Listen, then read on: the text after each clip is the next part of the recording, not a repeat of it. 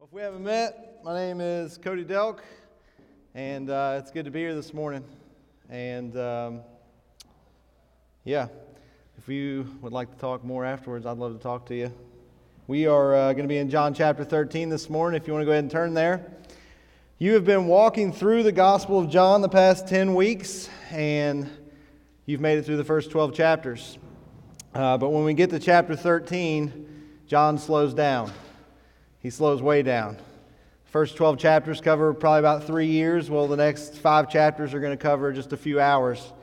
And so that begins with chapter 13 and Jesus washing the disciples' feet. And so we're going to look at that this morning. So, what I want to do is I'm going to read the whole chapter. If you want to follow along, I'll be reading out of the NIV. And at the end of it, uh, I'm going to pray. Um, before I do, I'm just going to leave a minute of silence. And if your surroundings allow, aka if you don't have kids, uh, I would ask that you enter into that with me. It's something the Lord's been teaching me. Um, not to say anything, not to ask anything, but just to listen and just be still. So, um, does that sound good? All right, let's dig in. It was just before the Passover festival. Jesus knew that the hour had come for him to leave this world and go to the Father. Having loved his own who were in the world, he loved them to the end. The evening meal was in progress, and the devil had already prompted Judas, the son of Simon Iscariot, to betray Jesus. Jesus knew that the Father had put all things under his power, and that he'd come from God and was returning to God. So he got up from the meal, took off his outer clothing, and wrapped a towel around his waist.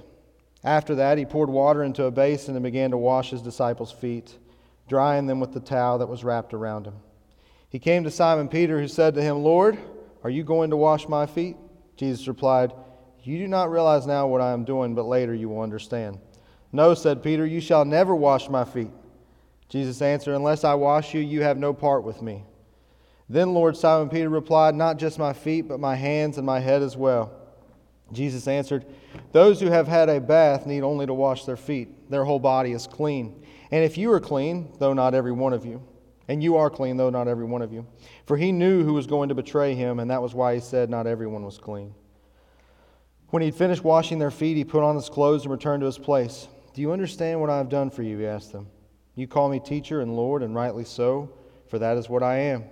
Now that I, your Lord and teacher, have washed your feet, you also should wash one another's feet. I have set you an example that you should do as I have done for you.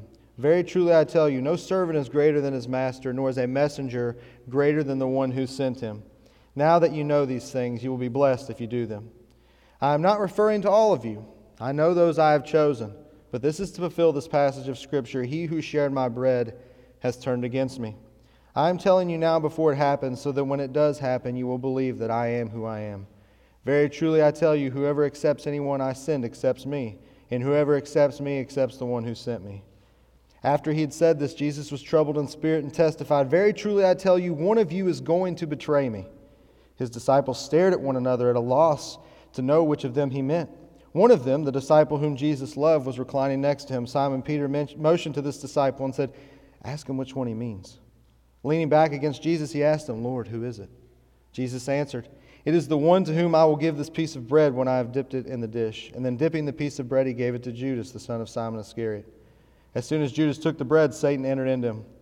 So Jesus told him, What you're about to do, do quickly. But no one at the meal understood why Jesus said this to him. Since Judas had charge of the money, some thought Jesus was telling him to buy what was needed for the festival or, or to give something to the poor. As soon as Judas had taken the bread, he went out, and it was night. When he was gone, Jesus said, Now the Son of Man is glorified, and God is glorified in him. If God is glorified in him, God will glorify the Son in himself and will glorify him at once. My children, I will be with you only a little longer. You will look for me, and just as I told the Jews, so I tell you now, where I'm going, you cannot come. A new command I give you love one another. As I have loved you, so you must love one another. By this, everyone will know that you are my disciples if you love one another. Simon Peter asked him, Lord, where are you going? Jesus replied, Where I am going, you cannot follow now, but you will follow later. Peter asked, Lord, why can't I follow you now? I will lay down my life for you. And Jesus answered, Will you really lay down your life for me? Very truly I tell you, before the rooster crows, you will disown me three times. Let's pray.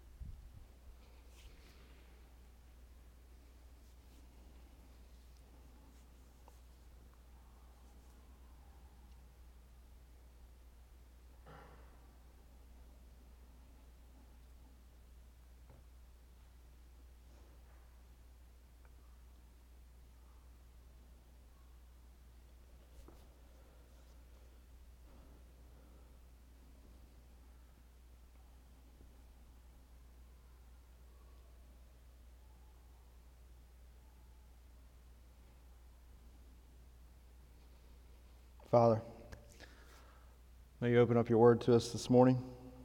May you lead us deeper into the truth of who you are. May we see the Son in all his glory and Spirit. May you work in each of our hearts. Show us, um, show us our views of you that are distorted, and show us where the gospel makes up for our inadequacies and our mistakes and our sin. And may we, at the end of this, find rest in that and rest in you. Amen. All right. We have a pretty simple and straightforward passage this morning. As far as what Jesus is teaching, I feel like that's fairly clear. Jesus kneels down, he washes the disciples' feet, and then, thank, thank goodness for once, he actually explains what he did, right? he says, I've washed your feet to be an example to you. I want you to go and do what I've done for you to other people. And he's not saying that, you know, every person they meet, they need to go wash their feet, right? He's not saying that to us today. In fact, I would not recommend that, okay? He's saying that we must go and serve. Even if it's humiliating, even if it's not something we want to do, he's calling us to follow his example and serve. And so, in one sense, fairly straightforward. Ah, but in another sense, this is a rather difficult passage, isn't it? Because who in the world wants to go do that? Right? So we're going to try to answer that question this morning. How do we live a life of serving others? And we're going to do that by looking at two points. Number one, that we must trust the Father and that He will use our service for good. And number two, that our service must be motivated by love. So let's look at the first three verses again. It says, Just before the Passover festival, Jesus knew that the hour had come for him to leave this world and go to the Father. Having loved his own who were in the world, he loved them to the end. The evening meal was in progress, and the devil had already prompted Judas, the son of Simon Iscariot, to betray Jesus. And Jesus knew that the Father had put all things under his power, and that he had come from God and was returning to God.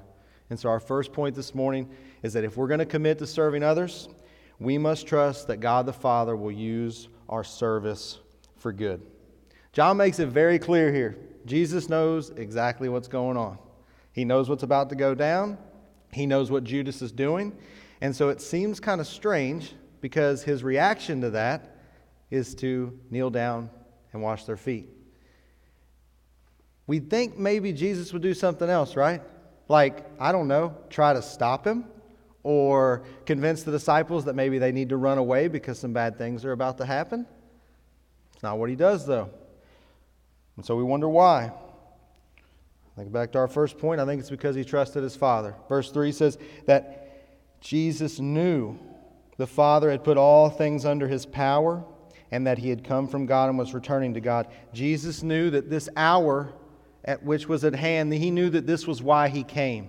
As you've been reading through John, it continues to say, His hour had not yet come. His hour had not yet come. It was not yet his time.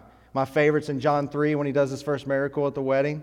His mom comes up to him and goes, Jesus, we're out of wine. He goes, Woman, it's not my time yet. I'm sure it didn't sound like that, but that's how I always, that's how I always picture it because this is funny to me. All right? And so his hour had now finally come. He had been sent by his father to inaugurate a new kingdom, an upside down kingdom, a kingdom where it wasn't going to advance through force and aggression, but service and submission. And Jesus had been teaching his disciples about this kingdom for the past three years. And so as he enters into this last session of teaching, he begins with another act to show them that this is what his kingdom is all about. And that leads them to kneel down and wash their feet. And so, again, I tell you this morning that if we are going to serve others, we have to trust that God's in control of it and that He's going to use it for good. Because if we don't, we'll never make it. We may make plans to serve, we may even begin to serve, but as soon as we hit a point where we're unappreciated for our service, where our service feels pointless, where in fact we're rejected for the way that we serve and love others, we're going to give up. And the only reason that we're going to move forward is if it continues to provide some sort of benefit for us, which would make it not service anymore, right? So, I don't know if you've ever heard the story of Sisyphus. You ever heard of that? He was a Greek mythological character, got in some trouble, so he received an eternal punishment. And his punishment was this they gave him a heavy stone, and they told him that he needed to push it up a hill. And so he would work and toil and sweat, and he would push this stone up the hill, and then it would roll back down. And then he had to go back down the bottom and push it up again. So often, that's what our service feels like.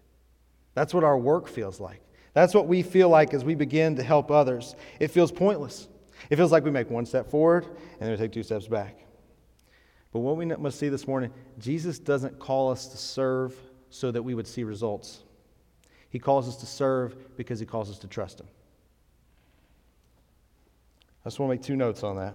First of all, that doesn't mean we're robots. It doesn't mean when our service is rejected or it feels pointless that we don't get frustrated, that we don't feel anxious, that we don't feel troubled. Verse 21 says that Jesus felt trouble. I think Jesus is painted as the stoic figure who never reacted to anything. You've, you've been able to, to combat that in the Gospel of John, haven't you? He shows a lot of emotion. He's the perfect man. He shows emotion in the perfect way. And sometimes he's troubled. He's so troubled, he literally bursts out, One of you is going to betray me. He feels frustration. He feels the anxiousness of this, the anxiousness later that's going to lead him to even so anxious that he would sweat drops of blood. And so, as you begin to serve, as you continue in service, wherever you're at, I just want to encourage you it's okay to feel things. Those of you in here that are married, you're going to feel things sometimes. You got kids, you're going to feel things sometimes. Kids, your parents are going to do stupid stuff. You're going to feel things sometimes. You're going to feel frustration. You're going to feel anxiousness. Everybody in here that's got a job, you're going to feel things. That's okay. It's okay to feel frustration. It's okay to acknowledge that things aren't going the way that we want them to. The problem is when we let, let those feelings lead us toward bitterness and cynicism. To say, we're not going to serve anymore. And that kind of leads to my second note on this that Christians in the West, specifically here in America, we really struggle with this because we love results. This is America. We get stuff done, right? We are efficient. If we looked at verse 35, it says, By this everyone will know that you're my disciples if you love one another. If we just cut off the end of that and then we went to non Christians in America and we said, Can you just fill in the blank there? You know, I'm a Christian. I just want to know what do you think Jesus told us? By this everyone will know that you're my disciples. What do you think they would fill the blank in with? Do you think it would be if you love one another? Got some things coming in your mind? These are some things I thought of. You'll know you're my disciples if you control the culture. If you go to church, if you vote Republican. People will know you're my disciples if, if you are successful and have money and power, or if you're comfortable. You think people fill in the blank with those things? Maybe not because they talk to you, but because they talk to other people who know Jesus or claim to know Jesus. How is it that we've fallen so far from this call of our master? I think the answer is simple we don't believe him. We tried to serve others, we've tried to love people, and then they betrayed us. They took advantage of us. They rejected us. They made fun of us. They mocked us. Or they did that to someone we know, and we thought, no, no, no, you're not going to get me like that. I'm not to be taken advantage of. You're not going to reject what I have to do for you. And so, what we've seen the church do over the past few decades, and what we do in our own relationships, is we resort to things like we try to gain power so we can force people to believe what we believe, or we use emotion and guilt to get them to believe what we believe. That's not the call, though. And so, I say we because I'm guilty of this. I do this in my marriage, I do this with my kids, I do this at school with my students a lot. All right? I do this all the time. And so, what do we need to do if we've recognized that we've, we've entered into that in some stages, stages and areas of our life? It's very simple. We, we look to our King this morning. Jesus kneels down, he washes the disciples' feet. How is he rewarded? One of them, Peter, he's going to go off and someone's going to ask him if they know Jesus, and three times he's going to say, No, I don't know who that is. The other 10, when Jesus gets arrested, they run away. And then the 12th, Judas, Jesus washed his feet too. Well, he's getting ready to get up and leave and go trade Jesus' life for some money. And so, in that moment, it seems kind of silly for Jesus to kneel down and wash the disciples' feet. It feels kind of pointless. But behind the scenes, his father's at work. His father's taking what he's doing and he's working it out for good because Jesus is going to take Peter, who denied him, and he's going to use him to preach the very first sermon and see 3,000 people come to Jesus. He's going to turn him into a shepherd that loves his flock. He's going to take the other 10 and he's going to forgive them and teach them and empower them with his spirit to take his message to the world. And Judas, well, Judas doesn't repent, but Jesus takes his terrible act, the worst act, and he uses it. And what it leads to and leads to the cross, he uses it as an instrument for salvation for his children. That's what the Father does. He takes our service, even when we don't think it's any good, even when we don't think that we're making any progress, and He uses it for good. And so we must have faith that God can do that with our service. We must have faith that God can do that with our love, that we can go from here this morning and we can trust Him to use our service for good, even and especially when we don't know how. Does that make sense? That sound good? It's hard, ain't it? That's why I like Scripture. It's hard, but it brings you back in. That brings us to point two love is the motivation. So Jesus decides to show his disciples what this kingdom looks like again, and he decides to do it with this act of washing feet. Can we just be honest this morning? Feet are gross, okay? They're gross. If you like them, good for you, but most of us don't, okay? I go to games sometimes, I wear flip flops. My students see me, never fails. Every time one of them will look down at my feet and say, Ooh, Mr. Dog, put your toes away. Every time, I'm telling you. Even more so in this culture, feet were not something to be dealt with. And they didn't have shoes that covered most of their feet, and they walked around in dusty roads and they were dirty, so when they would come in, they would need them washed. And that was usually reserved for a slave. No upstanding, respectful Jew would kneel down and wash someone's dirty feet. But this is what Jesus does. And it's a humiliating task. You get it by the description. If we look at the detail again, it says So he got up from the meal, took off his outer clothing, wrapped a towel around his waist after that, he poured water into a basin and began to wash his disciples' feet, drying them with the towel that was wrapped around him. John goes into this intense detail, right? Even at the end, he says, Jesus did so many things, I can't even fit them into this book. But he has to go into detail here because he literally can't believe what he's seeing. He can't believe that his master and teacher that he's followed for the last three years would kneel down and wash their feet. This God this God in the flesh, God the Son, Jesus, who through whom all things were made, knelt down and washed the feet of human beings. Washed the feet of those who were going to run away from him. Why did Jesus do that? I think we get our answer in verse 1. It says, It was just before the Passover festival. Jesus knew that the hour had come for him to leave this world and go to the Father, and having loved his own who were in the world, he loved them to the end. Jesus washes the disciples' feet because he loves them, he cares about them. He doesn't curse under his breath as he's kneeling down. A lot of us have that, that vision of God, right? Like we ask God for things, but we're really just hoping we catch him on a good day. Like maybe he's in a good mood. Maybe he'll give us this thing. I'm reluctantly going to ask for it. He's going to reluctantly give it to me. And then we're going to do this again in a couple days. That's not the God of John 13. And we can't forget that that's who Jesus is and is a part of. God the Son and God the Father are no different. It's not like Jesus loves you and has to appease the Father's wrath because really he's not that crazy about you. No, Jesus has continued to say and again and again, I and the Father are one. What you see me doing, I see him doing. And so you can be confident this morning that not only God the Son, but God the Father, He loves you. He doesn't serve you out of pity. He doesn't love you out of pity. He serves you because He loves you. That's why He does it. Or maybe, I think this one's more common, maybe we react like Peter. Don't you love Peter? Jesus like, I'm going to wash your feet. Peter says, no. He just doesn't know. I think he says that because he's like, I do not deserve this. I don't deserve to have my feet washed. I've been following you for the past three years. You're my rabbi. Like, I can't let you do this. I think it probably leads to what he says at the end of the chapter. I think after getting his feet washed, that's what leads him to say, I will die for you. Feels like he has to make up for what Jesus has already done for him. Is that how you see God this morning? God is a God of merit. God will serve me and bless me as long as I serve and bless him and other people enough. That's what will get me there. The problem is when we do that and then God doesn't bless us, that leaves us with two options. Either we didn't do enough and we hate ourselves, or we thought we did do enough and God didn't show up, so we hate Him.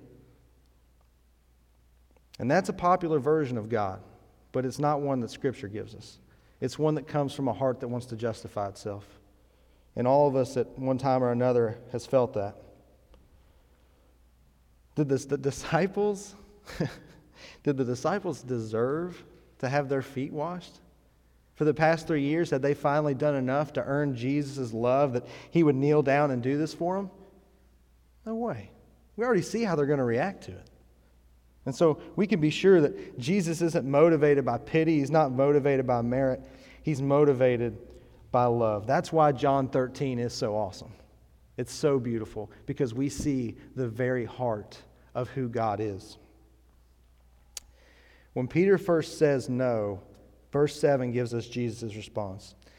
It says, Jesus replied, You do not realize now what I'm doing, but later you will understand. You will understand later. What later is Jesus talking about? One answer could be right after. Right after he washes their feet, he explains what's going on, tells them they have to go serve and love other people as, as the example that he's given them. And then even later in verses 31 through 35, he says, I want you to go love as I have loved you. Right? Very connected to that washing of feet. I don't think that's it, though. First of all, that wouldn't really be later, that'd be right after. And second of all, Jesus has already explained this to him before. He's been telling Peter this for the past three years. This is what my kingdom looks like. This is what you need to do. And even on their way to this, they're arguing about who's the greatest in the kingdom. They still weren't quite getting it. And as great as the washing of the feet was, I don't really think that was going to do it for them. In fact, afterward, the, the way that we see they react, it, didn't do it for them. No, Jesus knew that they would understand later because Jesus knew they needed something better. They needed something more than washing of feet. They needed a, a more dynamic and extraordinary event, as dynamic and as extraordinary as this one was. We need the same thing. Jesus gives it to us, doesn't he? He gives us to it, doesn't he? If they couldn't believe their eyes when they saw Jesus kneel down to wash their feet, imagine what they must have thought when they saw him nailed to the tree. Jesus Christ is the ultimate expression of obedience because he trusted his Father to the end. He knew that God the Father was at work behind the scenes, taking the humiliation of his beating, his mocking, his crucifixion, and he was turning it and using it for good, ultimately using it for the salvation of his children and the forgiveness of sins. But more than that, more than that, Jesus knew that he had to die for you, but more than that, Jesus was glad to die for you. It was his supreme joy to go to the cross for you. Hebrews 12:2 says this, "For the joy set before him, he endured the cross, scorning its shame, and sat down at the right hand of the throne of God." For the joy set before him. How could Jesus find joy looking at the cross? The cross was terrible. The physical pain, yes, but even more the spiritual, as he felt the wrath of his Father, as he paid for the sins of all his children. Jesus took that and looked forward to that with joy. Did he get joy knowing that he would glorify his Father? No doubt. No doubt. That's what Jesus lived for, to glorify his Father. But what brought glory to the Father through the cross? It's what it accomplished. The cross accomplished salvation. And so when Jesus looked at the cross, he saw you. That's his heart. That's his heart this morning. When he looked at all that the cross would mean, and then he looked at you, he said, Worth it. Worth it. Because that's the love that he has for his children. You might be thinking I'm crazy for saying that right now. Many of you probably think that sounds good for some people, but not me. No way, not me. You don't know what I've done. You don't know what's going on up here. You don't know the things that I've, I've done and promised and fallen through. And, well, some of you might be watching, you're like, I can't even step foot in the church. You heard somebody say that? So, how do we know this morning? How do we know that what Jesus has done in washing the disciples' feet, he will do for us? How do we know that when Jesus went to the cross, that he did it for us? John 20, 30, and 31, that's kind of been a theme verse for this series. It says, Jesus performed many other signs in the presence of his disciples, which are not recorded in this book. But these are written so that you may believe that Jesus is the Messiah, the Son of God, and that by believing you may have life in his name. John writes this gospel, this glorious, glorious gospel account of Jesus washing the disciples' feet and performing miracles and going to the cross and rising from the dead, not simply for those who were there to see it, but for those who weren't.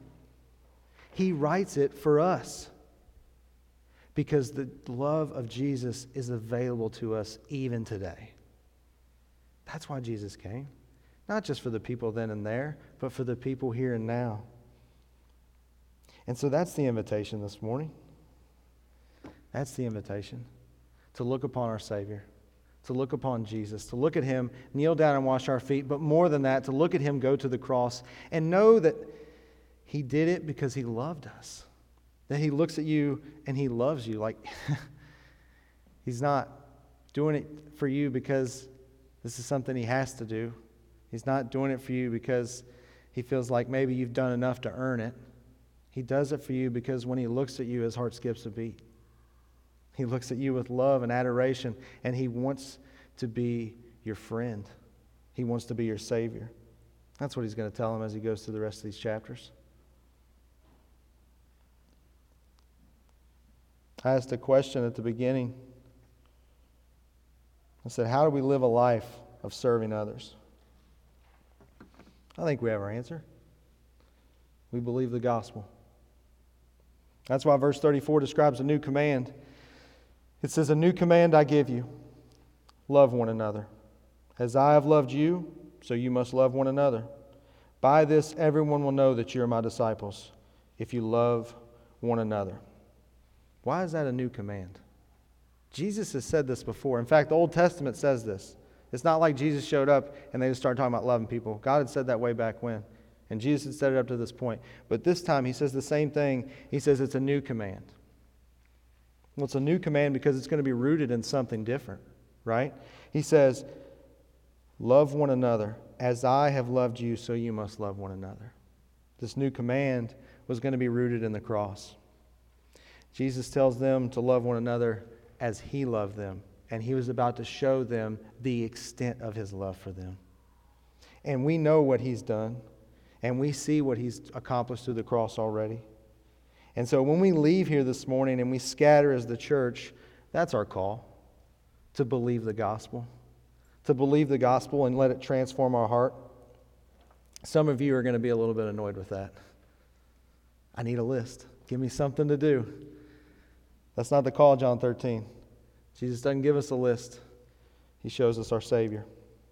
And so this morning, the more you believe the gospel, the more you meditate on it, celebrate it, the more you study it, the more you experience it in the context of community, the more you experience it as you serve and love other people around you, it's going to transform your heart even more and more and more so that you can go from here today and wash people's feet and serve those close to you, not out of obligation, although sometimes we have to do that. But you'll see us, Him transform our hearts so that we would love people the way that He loves.